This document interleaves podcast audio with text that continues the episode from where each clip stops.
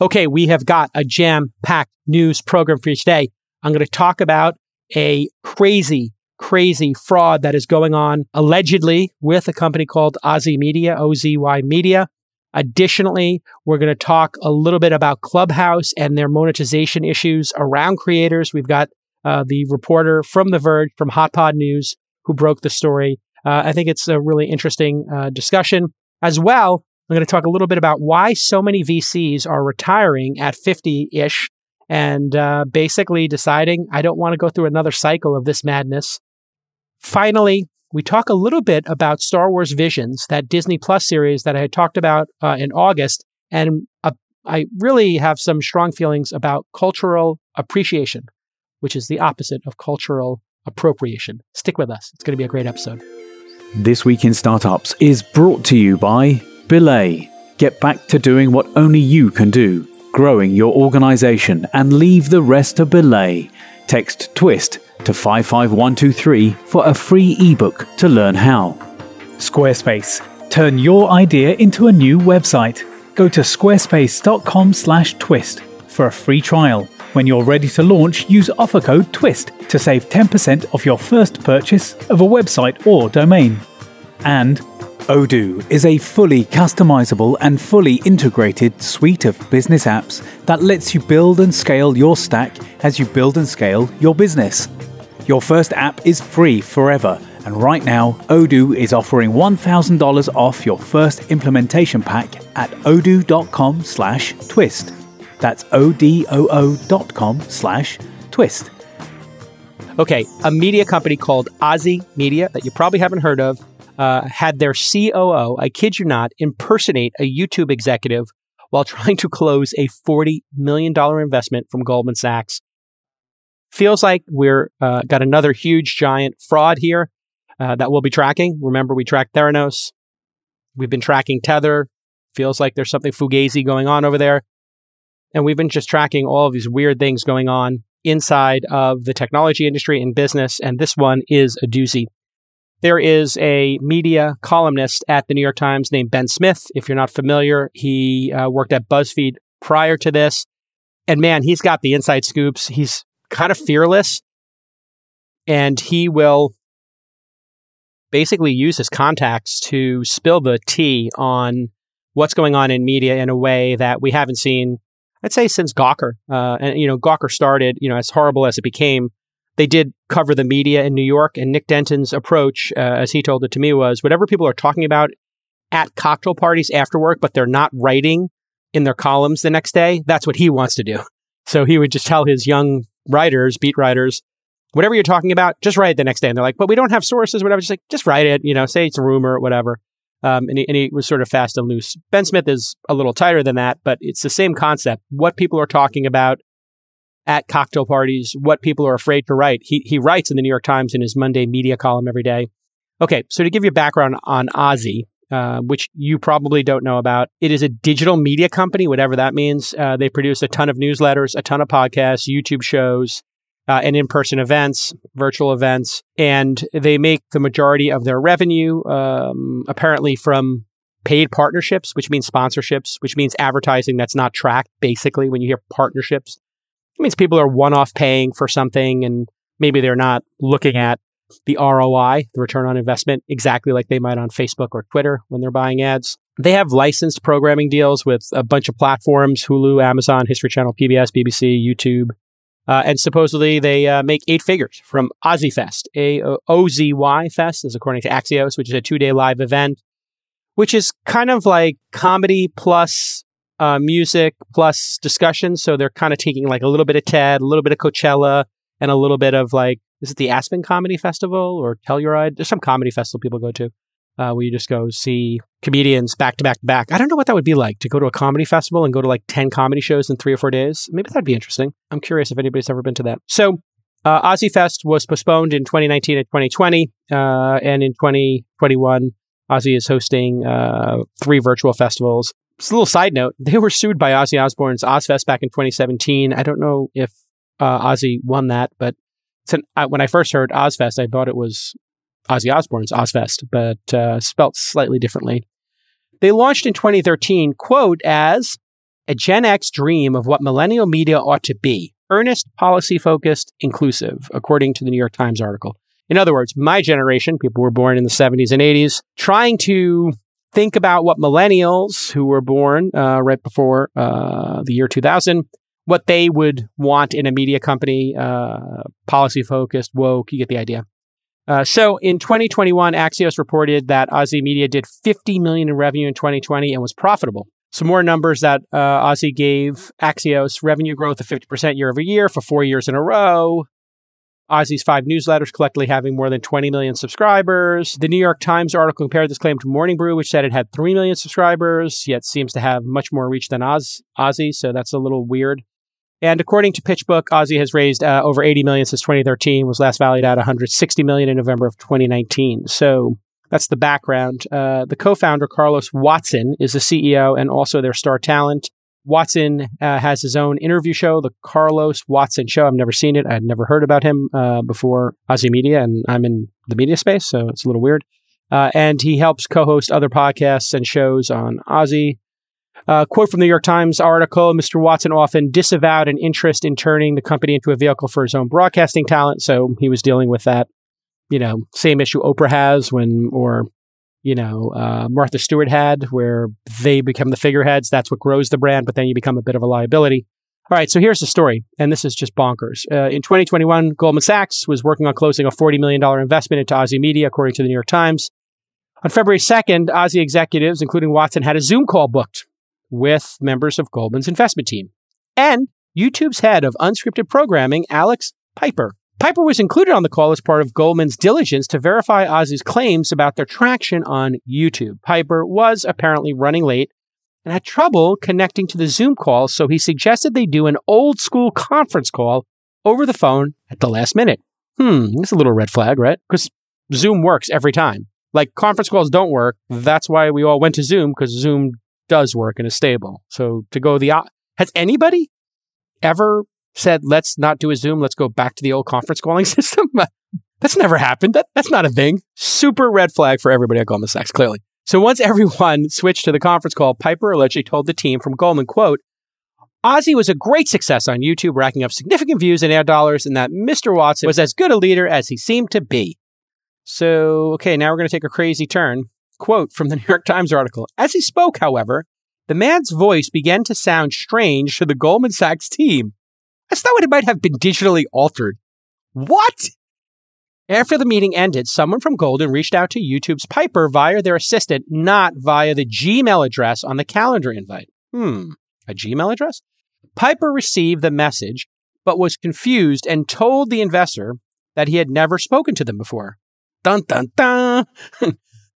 And that's not something you want to hear if you're Goldman Sachs, obviously. Uh, when YouTube learned that someone had apparently impersonated one of their executives at a business meeting, its security team started an investigation, obviously. And here's the quote from the New York Times article. Within days, Mr. Watson had apologized profusely to Goldman Sachs, saying the voice on the call belonged to Samir Roa, the co founder and chief operating officer of Ozy. I hope I'm pronouncing that name. Rayo or Roa? Rayo, maybe. R A O. In an apology email to Goldman Sachs, Ozy's CEO Carlos Watson, quote, said uh, he attributed the incident to a mental health crisis and shared what he said were the details of Mr. Rao's diagnosis. Samir Rao took time off work after the incident, but is now back working at Ozy, and the board never formally investigated the matter. Hmm. One more crazy insight from the story Ozy was running full page ads in the New York Times that were made to look like magazine covers, uh, which you can see here. Notice right under Meet Carlos Watson this is quote attributed to Deadline the best interviewer on TV. Uh, Twitter user and Vice correspondent Michael C. Moynihan did some digging and found the quote in a Deadline article. And the quote was said by Ozy CEO, COO, Samir Rao, not anyone at Deadline.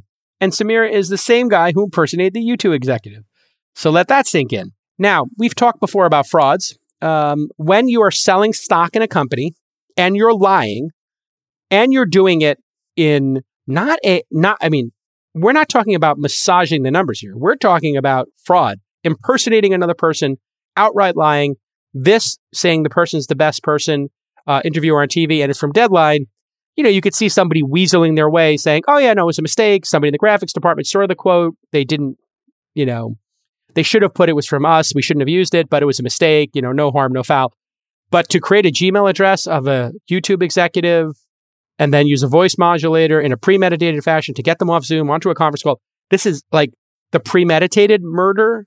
You know, like there's a difference between like somebody gets in a fight, they punch somebody in a bar fight, and the person dies. It's like, well, I didn't, I was drunk, I got in a bar fight, I didn't intend to kill them.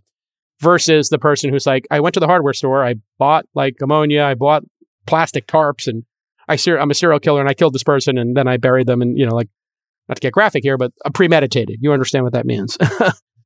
so, um, Ozy basically quoted themselves, but used a deadline as the cover. It's crazy you know, Ozy's a private company, so numbers are hard to verify. This is what I do for a living as an angel investor. I do diligence. And right now, I think there is so much fraud going on in the private company space and in crypto um, that it's going to be a parade of perp walks in the next three or four years.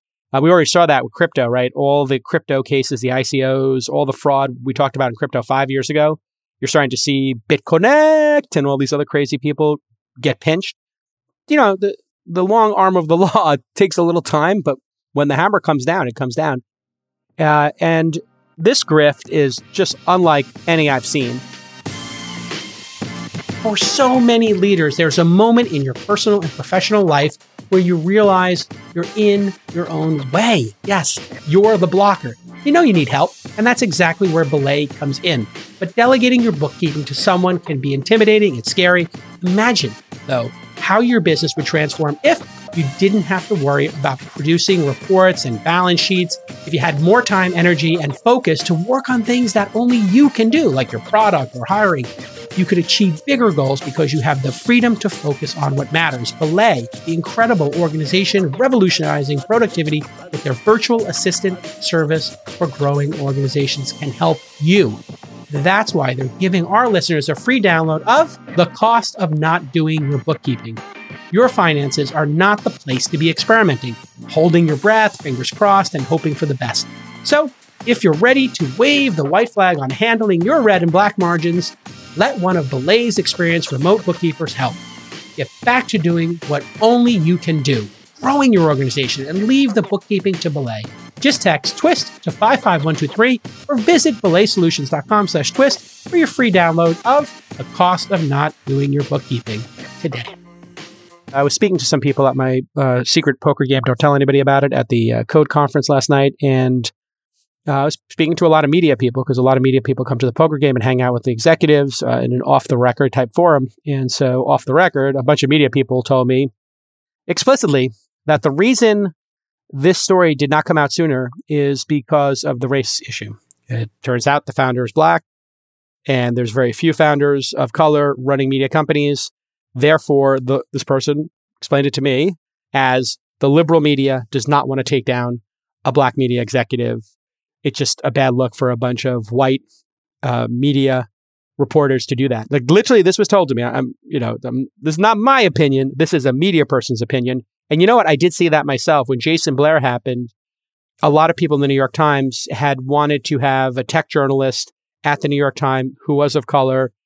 And according to people at the New York Times who told me they basically, you know, maybe gave him less mentoring and maybe didn't put him under the same scrutiny that they put other journalists under. So, uh, which is very similar to what we saw with Theranos, right? A lot of the media, uh, and the media has been pretty upfront about talking about this, that they had a blind spot. They wanted to put a woman on the cover of magazines. They wanted to have a female equivalent to Steve Jobs. And Theranos' founder, Elizabeth Holmes, probably knew that and, and captured that opportunity. And so it is possible to have a sociopathic person, a criminal, a grifter of every gender, of every race. And sometimes the media has a blind spot to that. Eventually, they caught up with Elizabeth Holmes, obviously. But this is really easy. Really easy to find this fraud. So easy that I will show you how you can do it right now. So, if you go to, um, you know, an episode like I had Mark Cuban on uh, this week in startups, hmm, 31,000 views, 30 comments, 450 upvotes, seems normal. Mark Cuban appeared on Carlos Watson's show from August. The interview has 900,000 views, 30 times ours, but only 60 comments. Hmm. So two times our video and 267 upvotes, about 40% less than our video. So that means somebody, uh, in my estimation, set up a robot to reload the YouTube pages, right?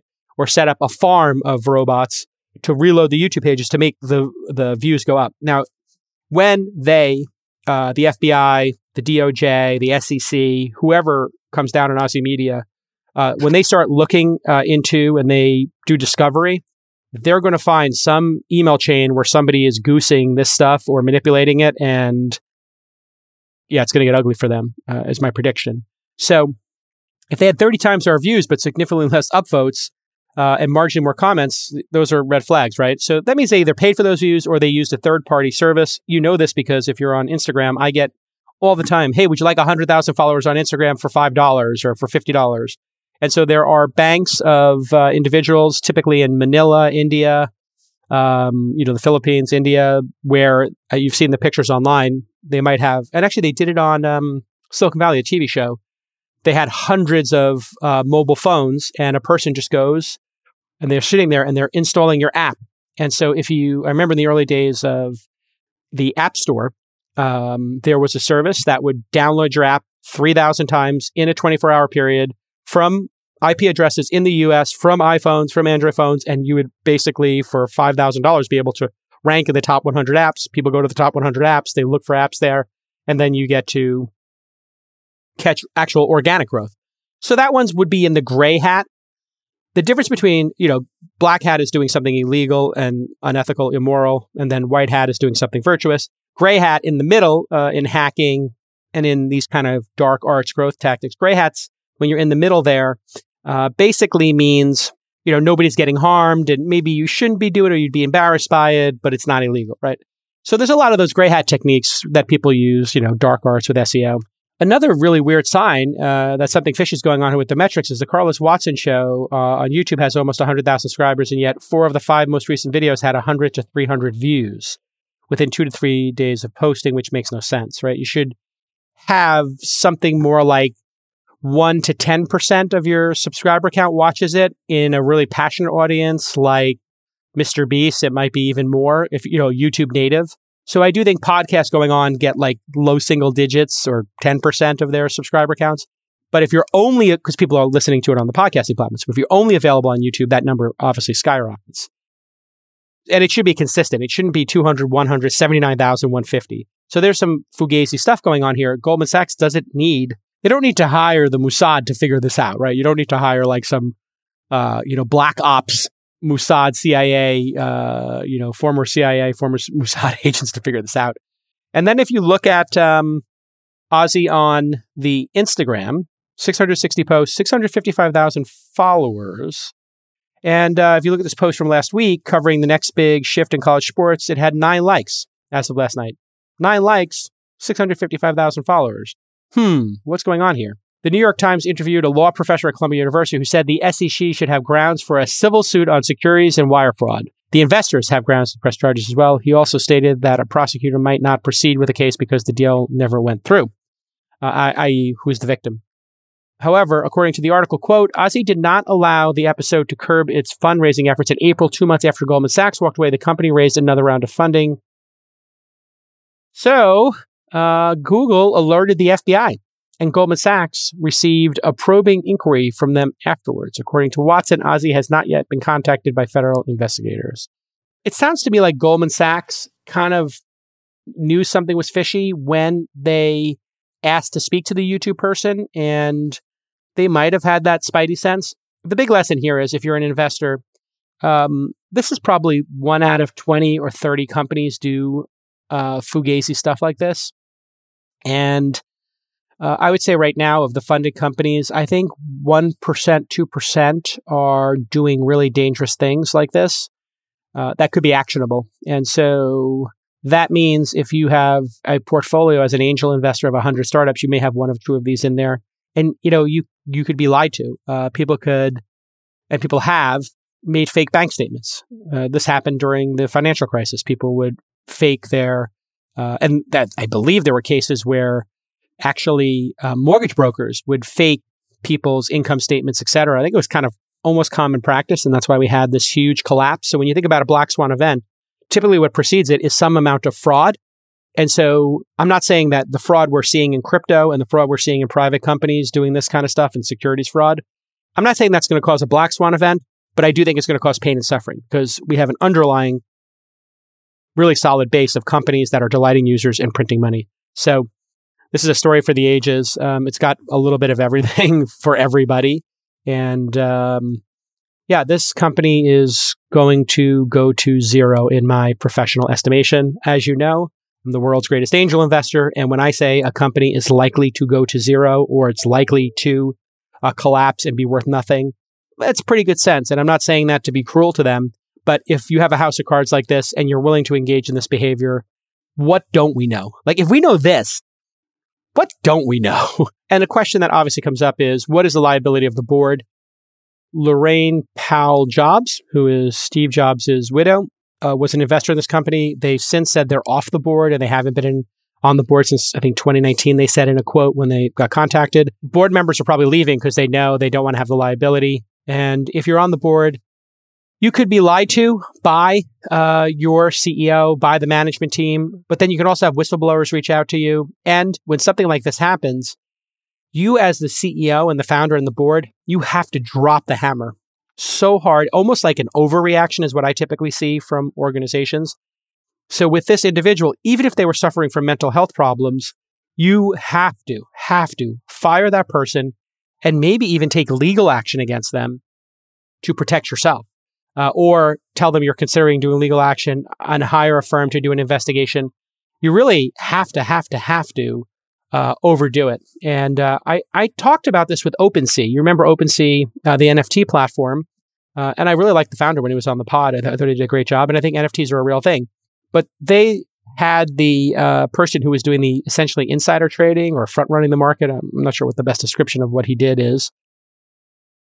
They basically just forced him to resign, right? Yeah, that's a mistake. You, you, they should have taken legal action against him. I don't know if there is a case there. You have to take these things super seriously so that you rebuild trust. And if what OpenSea did by not taking legal action against that person, just forcing them to resign and having no sanctions, you know, if they sued them for damages and they made them pay a settlement, like give back all their stock or, you know, pay a fine or something or settlement, then they could say to the next employee uh, or to their all employees, look, we don't want to take legal action against this person, but what they did is so far out of bounds, we did. We didn't want to, but we had to make an example of them. Um, and we have to protect the business. We have to protect everybody's shares in this company, and we have to protect the ecosystem of NFT creators and buyers and collectors. Right? That would have been a much better statement. But you know, sometimes CEOs take different approaches here. But you know, often you have to drop the hammer. From websites and online stores to marketing tools and analytics, Squarespace is the all in one platform to build a beautiful online presence and run your business. With Squarespace, you know you can blog and publish content, you can promote your business, you can announce upcoming events or special projects, and you can sell products and services of all kinds and more.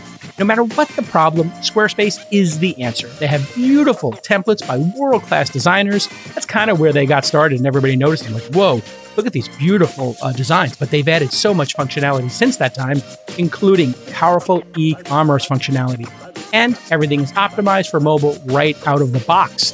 It's got built in SEO, free and secure hosting, and of course, their 24 7 award winning customer support. Back in 2020, we decided we'd create remotedemoday.com for founders to pitch thousands of angel investors over Zoom. Well, we purchased the domain name remotedemoday.com and had the site up and running within minutes. From idea to execution in just minutes and incredible functionality so you can grow with them. And it's been a huge success for us so far. I mean, we've invested tens of millions of dollars. I kid you not. So go to squarespace.com slash twist for a free trial. And when you're ready to launch, use offer code TWIST to save 10% off your first purchase of a website or domain. And congratulations to the team for going public on May 19th. What an amazing journey. It's been amazing to watch Squarespace grow and become such a vibrant company. And congratulations on that milestone. Okay, Clubhouse is having some monetization problems around their sponsorship of live rooms. And I think this is an important uh, moment to pause and talk about why companies that have really high valuations you know, have to be careful because they put themselves under a lot of scrutiny. So Ashley Carman is a senior reporter who covers podcasting and audio at The Verge. And she just published an article Clubhouse needs creators, but creators need cash. Uh, and she tweeted about the faltering creator program at Clubhouse this morning. New Clubhouse promised to match people in its creator program with brands to make their shows profitable. But according to six people I spoke with, none received sponsors. Of the three slash 25 shows that might have, only one might have come through Clubhouse itself. So Clubhouse did an experiment called Clubhouse Creator First uh, program. It was an accelerator for creators and they promised to provide equipment. Great. What equipment do you need for Clubhouse? Like a headset, like I'm wearing here, 30 bucks. Uh, guest matching. Help. I mean, that's really not a big deal. And quote, concept and creative development with the Clubhouse team. Ideas. Uh, okay. This seems like a terrible idea, uh, a terrible deal. As well as promotional support, including quote, design services for creative assets, whatever, like Canva, 15 minutes to make a, an invite, uh, a JPEG. Promotion with and off of Clubhouse. Okay. That could be meaningful. Support in building your audience. That could be meaningful. And most importantly, for long term creators, Clubhouse said they would support by quote, providing a monthly stipend and matching you with brands so you can turn your idea into a profitable creative endeavor.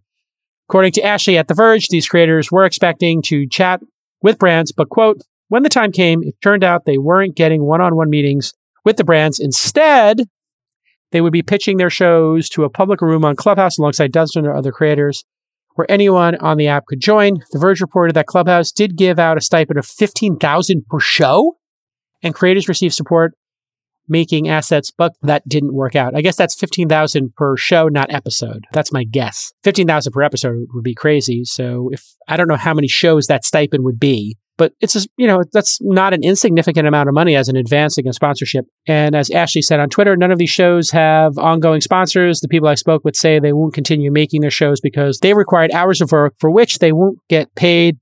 They're looking to YouTube and podcasting instead. Long story short, Clubhouse um, has a monetization problem. So I can tell you, live shows are hard.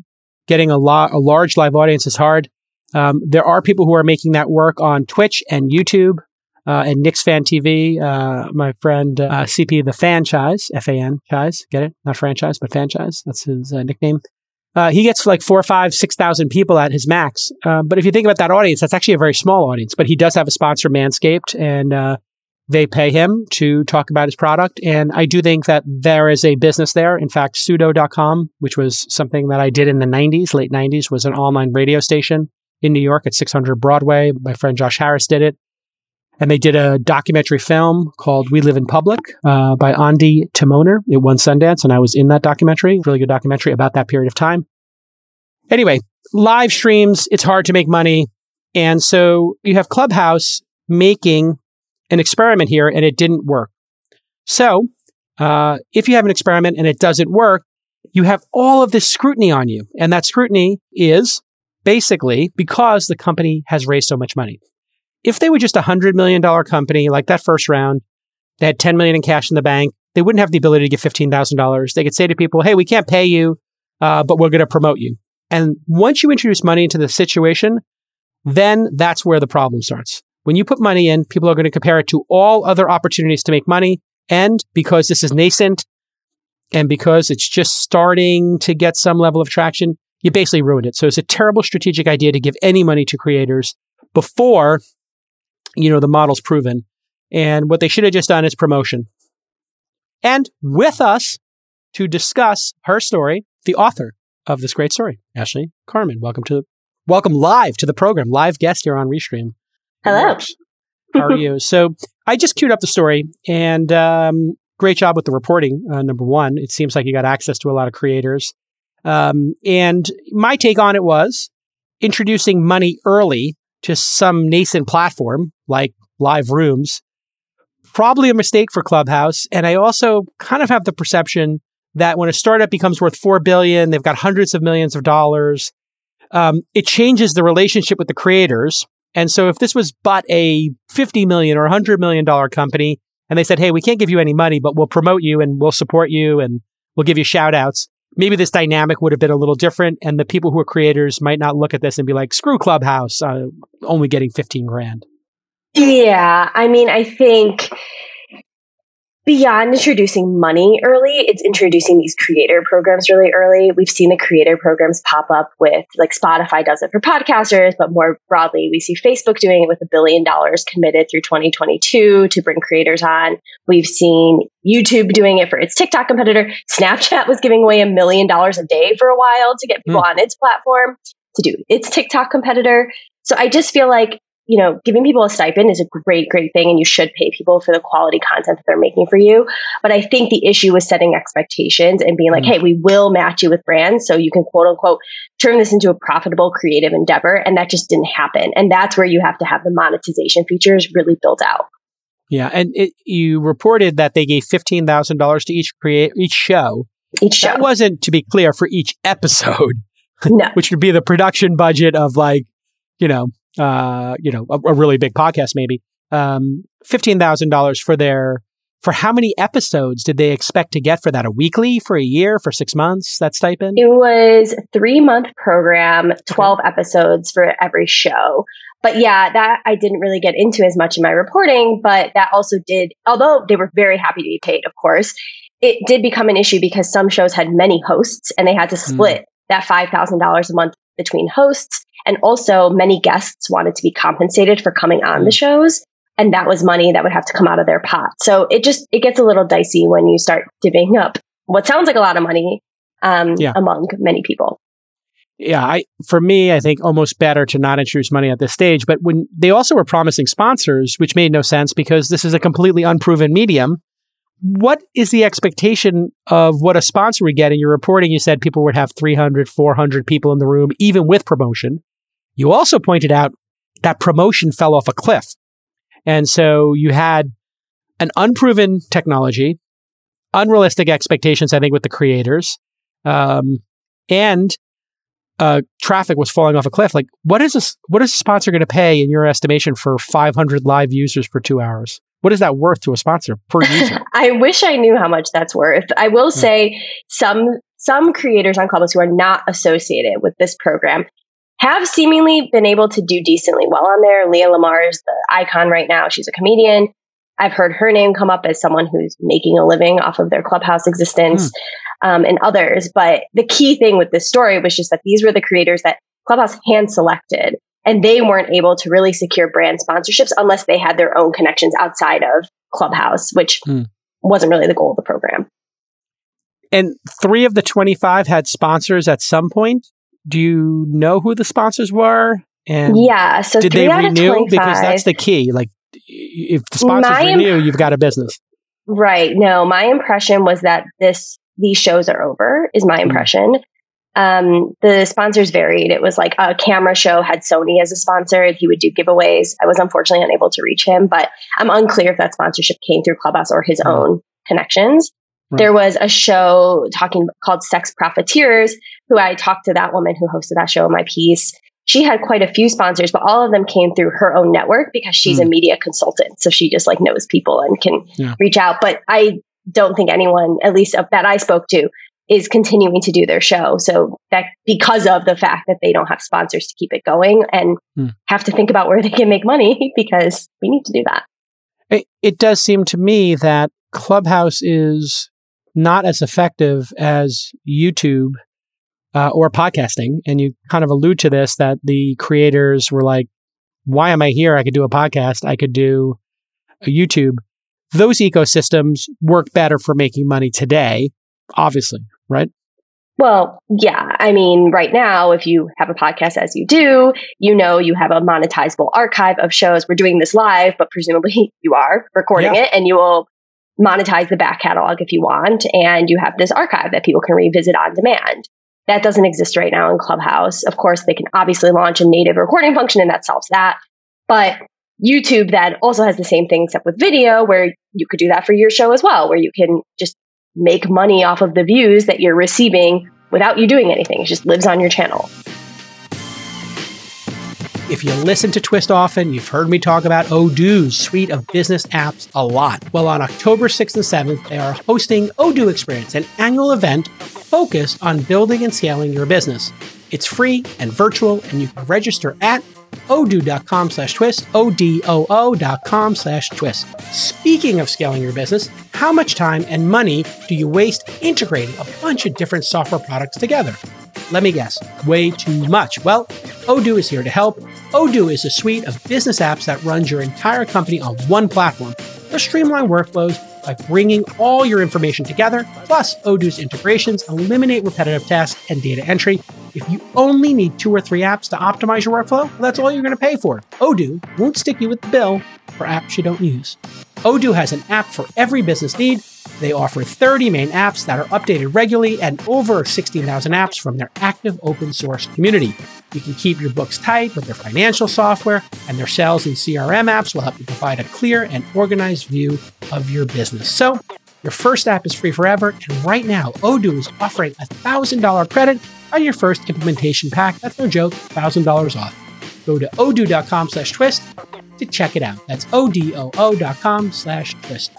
So putting all this together, you're a journalist. You're not a venture capitalist, I don't think. You've never been a venture capitalist. Why would, uh, in your estimation, as somebody who understands the creator space, you know, uh, very deeply, why would a venture capitalist value a company like Clubhouse at $4 billion? I feel like you're better equipped to answer this. Please explain it to me, actually. Well, it doesn't make any sense. Um, it, it feels like it might be one of those moments in the history of a, you know, an internet cycle that would be indicative of a top or an irrational, ir- highly irrational behavior on the part of an investor. It makes no sense. I've never been in a room with bankers who are doing valuations. I wish I knew how that worked inside and out. So Yeah. that is a question I absolutely defer to you. Generally, it is a function of uh, competition in a marketplace. So if everybody wants the same thing, whether it's an NFT or a piece of art or equity in a startup, a competition drives prices up for homes, you know, for art, for whatever it is. And so when there's a limited amount of equity available, you can buy 10% of the company for $400 million or whatever they sold that for. Um, yeah, that can, that can drive up. But it also feels like people are suspending disbelief and giving companies credit for accomplishments that have not yet happened. And, you know, the press, I think also is going to, if you think about what that high valuation has done, it has now become an albatross. It has now become just a, a backpack of cinder blocks for Clubhouse because every creator is going to look at it and say, well, you're worth $4 billion. Like, why are you being so cheap? Now, they don't have $4 billion. The company is artificially valued at 4 billion, but they may have hundreds of millions. And so the creators have a point like, F you, pay us. Keep paying us. And then, you know, the press is going to be like, this company makes no sense. It's like Theranos. Like once the press realizes that something doesn't make sense, they're going to keep investigating it. What do you, what is the outlook for like the actual content in your estimation? Because when I looked at Clubhouse, I got on there. I did. A, I played with the platform a little bit. I did some funny stuff, but I'm I'm good live. I Um, remember you on there in the yeah, scams I was kind of goofing off on there and making fun of the coaching scams and you know being a little precocious. But then I was like, what the f- am I doing here? Like, I, I get paid for a living for this. Like, why would I do this on Clubhouse? They're not paying me, and my podcast gets. I'm getting two thousand people in a room, but when I do my podcast, I get two hundred thousand people, three hundred thousand people listen to every episode. So it was an easy sort of. I'll forget about this, but it does seem to me when I opened Clubhouse like once every month now, the content is terrible. What is the content like there? Um, because I, I found it incredibly inane, and I didn't. th- There was this like magical moment where Elon Musk comes on, or Vlad, or yeah. you know some you know Taylor Lorenz comes on, and it's like, oh, she's interesting. We get to talk to Taylor in a casual way. She's not available typically, so there was like these great moments of serendipity. hmm But now it seems like the content sucks. Is there anything interesting in your estimation going on there? Like, what's the most two or three interesting things you've discovered on the platform? I mean, I was covering the platform when it first launched. And like you mentioned, there was a lot of serendipity. It was really interesting. There was just fun, cool experimental rooms that I was like, wow, this is actually hilarious. Like, I'm in a comedy room. That's great. And I'm sure the comedy rooms are still great. The thing that, like, I'm a nerd. So the thing that most interests me is like what you're talking about, where I can hear interesting reporters talk about their work or have a really interesting discussion about current events, which I know they're trying to do more of. But I see a lot of that on Twitter spaces merely because of the fact I follow a lot of reporters as a reporter who also lives Yeah. on Twitter, on Twitter Spaces. Kara Swisher obviously hosts her big sh- room on there, and it seems really successful. So I feel like Clubhouse just au- they just uh, hired an NPR employee to come over and Mm. lead up their news partnerships. So I feel like they're making moves in the space to try to bring. They have the NFL on there. They have TED. They're trying to probably bring more news partnerships. So I feel like they're just building. Whereas Twitter kind of had that Mhm. advantage right away, where it's like, oh, everyone who works in media already lives on here. so here's your place to talk. And you don't have to rebuild your audience. Right. and you can share tweets that you're talking about and you get more followers. This is the thing people don't realize about Twitter Spaces. Every, and I don't do them regularly, but every time I jump on one, I get like a thousand new followers. If I'm Oh, on wow. one that's like a big one, right? And so for a journalist, um, how many followers do you have on Twitter now? Actually, I don't even know. Uh, 10,000, 20,000, I'm going to guess. close to 20, I think. Yeah. So that is exactly like a mid tier journalist in popularity has 20, 30,000. And then if you get to 100,000, your career is totally changed. You're in a Mhm. totally different strata of compensation and importance to media companies, and there would be a bidding war and you could get an agent. And so I think what people realize is, especially journalists who are great at telling stories, they know how to do that. You did a great job with your story. Doing a Twitter space, you're going to increase your Twitter follower count, and that's going to result in your career prospects changing. Or if you ever decide you want to write a book, like writing a book about Clubhouse, by the way, since you're an expert on it, you should have you written any books yet? Not yet. I mean, go to a, I mean, if you are passionate about it, telling the story of Clubhouse, like unauthorized Clubhouse, you know, like unauthorized Uber, unauthorized whatever, right, right, right. it would be a really compelling book. And you could start it now because I think it's going to be one of the great crashes and burns in the history. But it's much better to use Twitter Spaces. And Twitter Spaces is, I, I, once you saw it, it was just instantly like, well, this is going to be better than using Clubhouse because I don't have to leave Twitter. At least for me. I mean, I live on Yeah. Twitter. There's people who don't. Yeah. There's people who live on Facebook, and maybe they'll be on Facebook's live thing, or maybe they'll be on Spotify's live thing, which is also apparently happening. Twitter Spaces is paying people to do spaces? Do they have their own creator program on the I don't DL? believe so. I haven't heard of it, at least. Um, if it exists, let me know. I wonder if they're you have nineteen thousand seven hundred followers. Congratulations, it's a big deal. Um, if they um, if they started paying journalists to do it, and I wonder if they pay Kara Swisher to do that room every week, or they have a deal with Vox or you know New York Times to do it. That would be very interesting uh, to do those partnerships. You know what? It was a key moment, I think, as well. I don't know if you noticed when they got rid of stories Mhm. and that top space was dedicated only to spaces. Did you notice that spaces got a lot more popular all of a sudden? It did, but what I will say, and like when we were talking about Clubhouse, Yeah. is if you go on Clubhouse right now, there are a ton of rooms happening. I'm not Yeah. necessarily saying they're rooms you want to listen to, but they are happening. There's people Yeah. talking in the app. If I open my Twitter app right now, let's say it's the middle, it's the middle of the workday on the. East Coast. There's none or one. I'm not seeing. I'm not. Yeah, I'm Maybe like there's an any. NFT one or something. I see like yeah, I'm not seeing any. So, like Hmm. in that way, Clubhouse seems to be at least generating conversation. Yeah, I see one, two. Illegal photography and boiler room. I don't know what that's about. 63 people in one, 485 in another. Uh, but I, I, I follow everybody on Twitter. I've been, uh, I just hit, but I think Twitter is going to pull something together here with, I don't know if you saw that Revue, their email client Mm-hmm. on your profile now. If you have a Revue mailing list, it puts it on your profile. So I just turned it on. Did you turn yours Yeah, on yet? that, that's cool. Um, Yeah. I do a newsletter outside of Revue. You should still do it though, just to get to collect the emails. That's what I did. And I'm getting like 50 emails a week. So if you think about that over 10 No, it is a good pro tip. Maybe I'll I'll elevate it. Yeah, it's, it's kind of cool how it's a profile, but I think that's all going to come together in one thing. Who do you think has the um the best strategy on a go forward basis working with creators? Who's doing the best job of courting, coveting, and just really making creators happy and drawing them in? Man, I rarely hear about happy creators. I'll be honest. As a class, they're generally yeah, um, I feel like yeah. I, I I, don't hear as much about angry TikTokers. I feel like if anything, they're like, "Wow, I'm doing great on here. Like this is awesome. Why do you I have a TV is? deal." Why do you think that It is? could just be, I, I mean, I'm totally speculating. I have no idea, but Yeah. I would think maybe it's because when they launched, it wasn't really billed as this creator platform. It was billed as, well, Hmm. way back when, you know, lip syncing and stuff. But now it was sort of just like short form video, really fun, loose, whatever. Um, and then it turned into a place you could make money. So I Yeah. think that's always a nice little surprise there. I, I, I think there's a product decision they made that made it super appealing to creators, which is you don't have to build a follower account. If they put you in the algorithm on the mainstream, overnight you could have It's a million true. people see Yeah. you. And I don't know why that hasn't gotten copied by the other platforms yet of just saying like, this is exceptional content. Let's put it in front of a million people and just bless this person. And the next day they wake up with another 10,000 followers. Like imagine if Twitter did that. They were like, this is a killer tweet thread. Let's just show it to people who don't follow the person. Screw it. We're just going to. Oh, they have like the discovery stuff.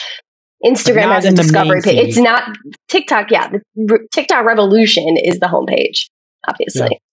All right. Well, listen, uh, continued success. Thanks for jumping on the program and Yeah, thanks, thanks for for educating us on Clubhouse. And uh, do let us know when you do your next investigative story. And uh, For sure. we'll debut it Can here. I can Yeah. I plug my newsletter real quick? yes, please do. I was about I to ask you, where can um, people the find you? podcasting. I cover the podcasting and audio industry more broadly at on Hot Pod. It's my newsletter that The Verge just acquired. So Yes. check it out.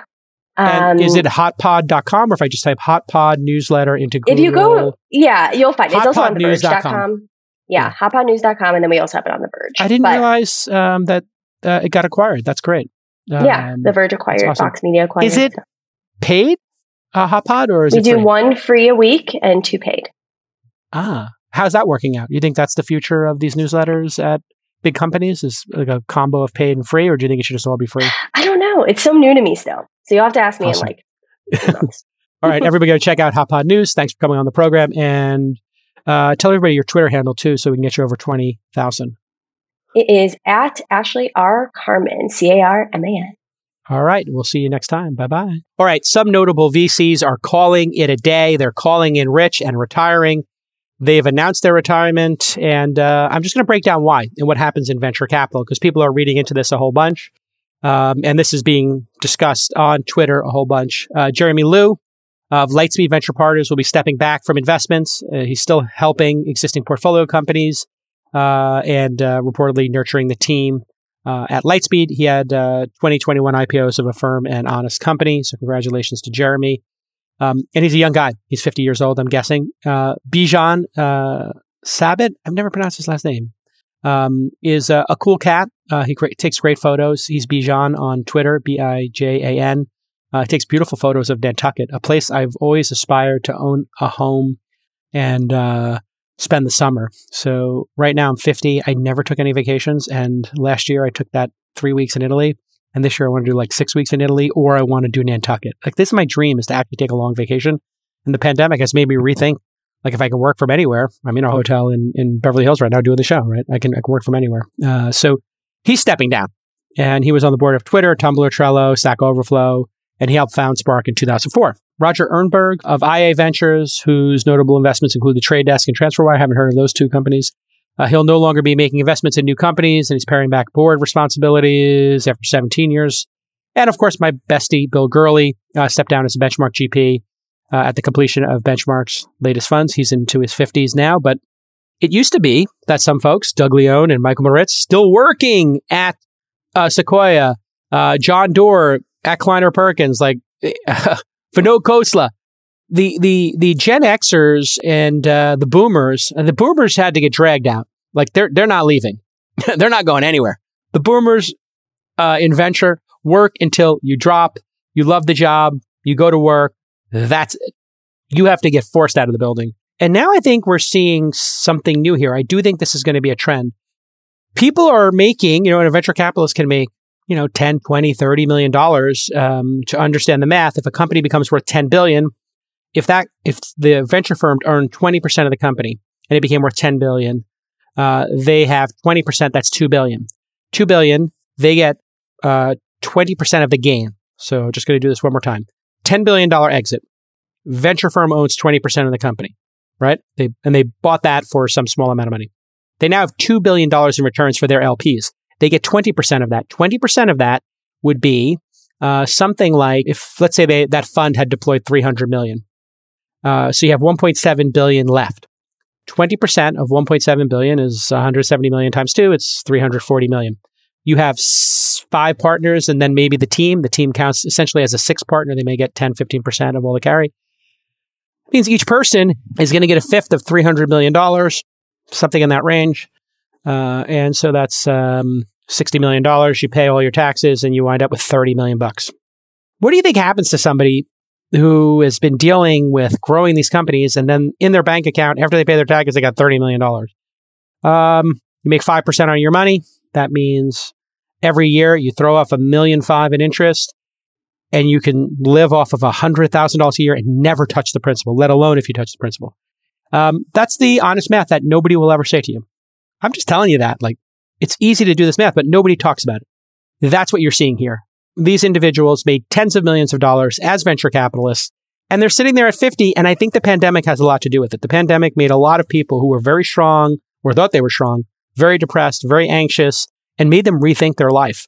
And this great realignment I'm trying to come up with a term for it. I, I like the great realignment uh, or the great pivot or the great reconsideration. Some people are using the great resignation, and I guess that applies here. But I think this is a deeper thing. It's thinking about your purpose in life, and it's like the the great existential moment of the pandemic, which is: Do I love what I do? I don't need to do what I do. I can do whatever I want. I have the means to do whatever I want. And so anybody who has the means, it could be somebody who's a young person in crypto. It could be somebody who bought GameStop. For a 22 year old, who has $100,000 and they're staying at Airbnbs and their rent's $1,000 a month. This math I'm talking about um, is kind of similar, isn't it? They're like, well, I don't, why should I go work for JCal, like, and have him pushing me and giving me a hard time and make me do my start a day, end a day, and build my career? A lot of people are just opting out of that. And I think that's okay. I think it's okay for people to do what is in their heart and what's best for them. And so Joe Lonsdale, who was on the program recently, um, got into a discussion with Austin Allred uh, from uh, Lambda School. He was on uh, episode um, 823 and 1033, and we made a small investment. I think I put $100,000 into Lambda School just as a, you know, supporting his vision because uh, I think he's super cool and I think he's smart and I think it's a great thing he's doing for society, Austin. Um, I know that they've had some challenges, but all startups have challenges, and I think he's figuring them out. Joe Lonsdale says, yeah, many who have been in VC for a long time have made a huge amount of money the last couple years, and the game is changing. Things are a lot more expensive and faster, and the founder VC dynamic is in flux. Price of money and ecosystem has shifted. It's a new era. And uh, Austin says, What do you mean? And Joe says, We've had to change our process for a lot of rounds. Often no time for the get to know you over a month or many of the formalities. We have to go way faster, prove top reputation in an area and value to the entrepreneur immediately and very quickly and trusted relationships. Um, and, you know, I think it's directionally correct, but what I wrote back is to, to, to Joe, and I, am trying to stay on this Twitter uh, break, but I just, I got sucked back in because I wanted to socialize with people. Uh, let's be honest, folks are skipping a lot of steps and paying prices that assume perf- perfect execution and massive adoption. And, and that's actually, I think, another part of this. So you, you, you secured the bag. Now you're looking at a space uh, where people uh, we're at the top of the market. You're going to have a whole nother cycle. So this market will crash at some point, and then the cycle will start anew. And you have to say, "Am I on board for that?" And then right now, people are not doing diligence. They're not getting to know founders. Um, they're overpaying for companies, and that is a recipe for bad returns. So I'm going to spend the next 10 years of my life competing and overpaying for companies. No, I, am done. Like, I, I don't want to deal with this craziness. And so I think that's what's actually happening here. Um, and I am not sure how this model works if you pay $25 million for 5%, like in these early stage companies or mid stage companies, and you're pricing for perfection. What that means is you're just assuming this thing's turning into Uber, turning into Slack. And we all know that that's one out of a hundred investments I've made or one out of, you know, 50 investments that a great Bill Gurley makes. Like th- these things don't actually happen that often. And so I think that's what's happening here. Additionally, there are new entrants into the market. And whenever you have new entrants into the market, they get a little splashy cashy trying to make a name for themselves. And you see that at the top and the bottom of the market. People complained about syndicates when I started doing them in Naval, you know, 10 years ago. People were like, this is BS. Screw Y Combinator, screw syndicates, screw AngelList, screw equity crowdfunding. They're ruining venture capital. And now those are pillars of venture capital. YC, Techstars, Launch Accelerator, AngelList, the syndicate.com, Republic, Seed Invest. These are the pillars of early stage. And now they're like, oh, you know, Casey Newton, I saw him last night. Uh, we had a nice uh, conversation who trashed Superhuman. he's like, you can't feel good about your CEO like starting a rolling fund or whatever. And I'm like, yeah, I know he's got a partner who does it, and you know he's he's entitled to do it on the margins. Like, yeah, would I rather he be 100 percent focused on the startup? I guess, but would I rather he quit and become a venture capitalist full time? I'd, I'd, rather he do superhuman and keep going and spend 10% of his time on investing.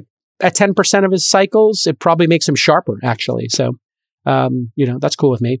Anyway, long term, um, I think that this uh, uh, rolling funds was my point here. Rolling funds are uh, being derided now as like, oh, these kids with their rolling funds, get off my lawn. And then TPG, you're coming down, and Coatue, and you're overpaying, and Greylock started a $500 million fund just for seed. It's like everybody's complaining, oh, ICOs, yada, yada, get off my lawn. At the end of the day, um, if these startups continue to overperform and you pick the right ones, it's a great industry to be in.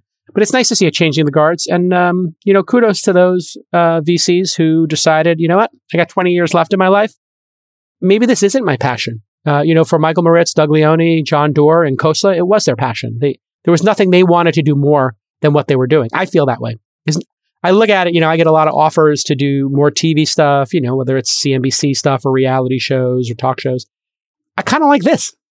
And I always tell, like, when I talk to agents or, you know, network TV or other folks, I'm like, kind of like having control of my destiny doing the podcasts, kind of like doing my own events, kind of like doing my syndicate. Yeah, I could work at a big venture firm, could take it easy, could work at a, you know, do network television or be a CNBC correspondent or Bloomberg correspondent and take this show instead of doing it here, be an anchor. I kind of like doing this better. So, you know, uh, you have to be true to yourself and Congratulations to them for being true to themselves. All right, Star Wars Visions has dropped on Disney Plus, and it is exceptional. Uh, and I want to talk about cultural appropriation. And uh, you remember back on episode 1267, I was talking about cultural sharing versus cultural appropriation. Uh, and here is the 50 second clip of what I said. I'll talk on the other side. Uh, this is back when I was in Italy at the beach writing the book. Disney Plus is doing six different Japanese animation studio has charged six different Japanese animation studios to produce nine short films in anime style of Star Wars stories. They're calling it Star Wars Visions. So let's take a moment and look at how cultural sharing and inspiration can produce amazing products in the world. Some people will like to focus on you know, tearing each other down for being inspired, a white woman being inspired by Chinese noodles. Well, let's take a moment here and just think about how amazing it is that the French directors inspired Kurosawa, Kurosawa inspired Lucas, and now Lucas is inspiring Japanese animators and anime. This is great. And uh, if you're watching this on YouTube, you can see the trailer. I cannot wait to see this.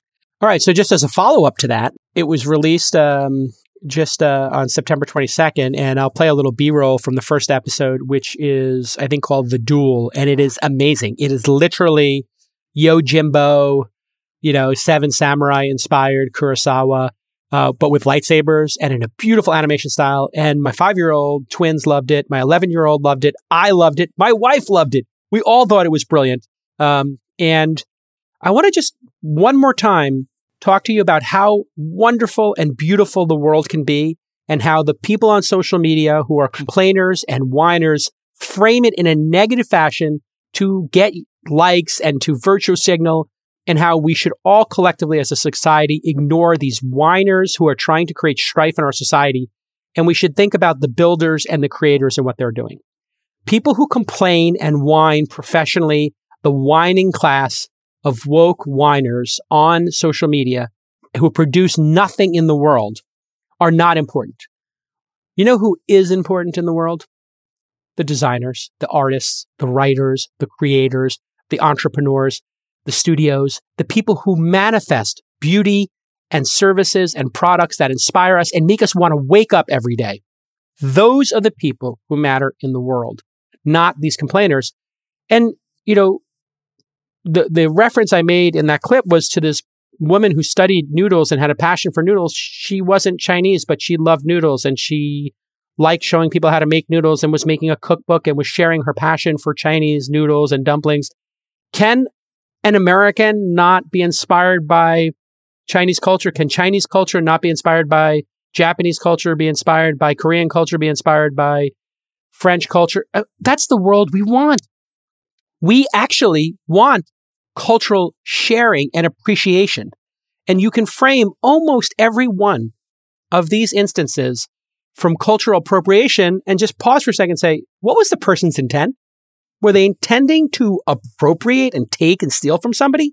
In some cases, sure. Th- that exists as a thing. But we are looking for every single chance to say this is cultural appropriation as opposed to appreciation. And I would just like you to think for yourself. It's going to be a big theme on this podcast of thinking for yourself critically. Appreciation is when somebody actually wants to learn about the other culture and embrace it and love it. And, uh, you know, Kurosawa was a major inspiration to Lucas, Scorsese, etc. Um, Lucas inspired Takashi and uh, Kamikaze, the director, writer, and animator of The Duel. And that's absolutely beautiful. And I highly recommend this series. And I highly recommend we all pump the brakes and appreciate each other and appreciate the art uh, that we all make uh, as societies, the food, the, the fashion, and just pay tribute to each other. And we used to get trained in school that America was the melting pot where everybody added something to the soup of America. And I think we need to get back to that. I think one of the reasons we have all this division is because people are focusing on everything that makes us different, as opposed to pausing for a second and thinking about how much we have in common and how much we appreciate each other. Uh, just me and David Sacks as an example. David Sacks is a Republican. We fight on the podcast all in about the rush. He calls it the Russian hoax. I, I have to remind him like, hey, listen, all these, the Russians were interfering. And I've been working with Sacks offline to say, because a lot of people have been bringing this up to me. Hey, you know, we have a difference of opinion. You know, he's more conservative. I'm more liberal, I guess. But we actually uh, both agree that Russia's an enemy and they're both trying to manipulate Americans.